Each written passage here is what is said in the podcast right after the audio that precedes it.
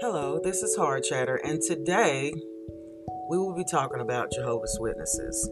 I am a firm believer in Christ. I am a Christian. Um, been one all my life.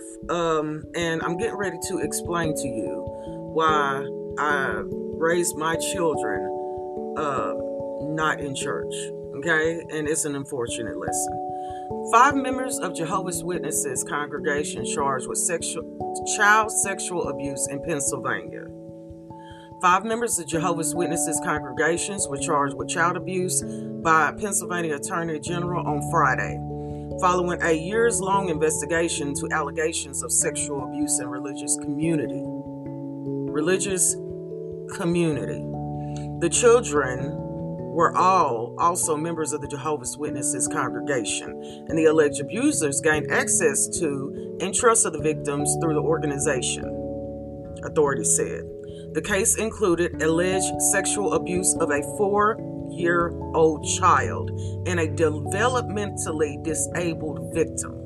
Pennsylvania Attorney General announced charges Friday, and I want y'all to remember this against David Bellucci, 62, Errol William Hall, 50, Sean Sheffer, 45, Terry Booth, 57, and Louis Emmanuel Arvezwa, uh, Valquez, 55, for sexual abuse, abusing minors across the state. The news from a general offices describes Bellucci is 61, but the attorney general said he is 62 in the news conference and court documents showing a birth date, and that would have him turn to 62 this year. The detail of these crimes is sad and disturbing. Facts which are made even more coherent because the defendants use their faith communities and their own families to gain access to the victims. I want that to sink in, people.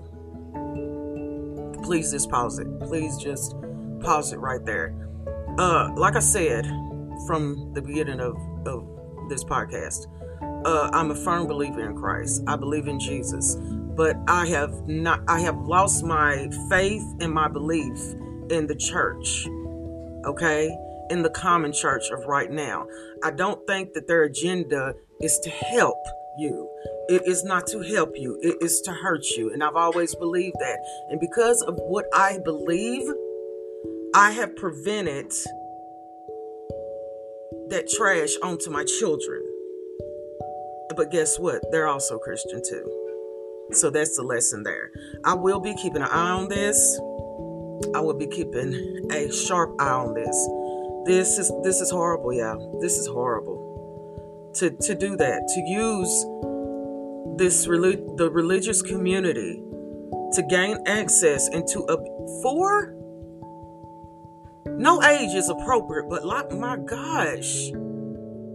This is to be awful, y'all. This is to be so awful. But that is why my name is Hard Chatter.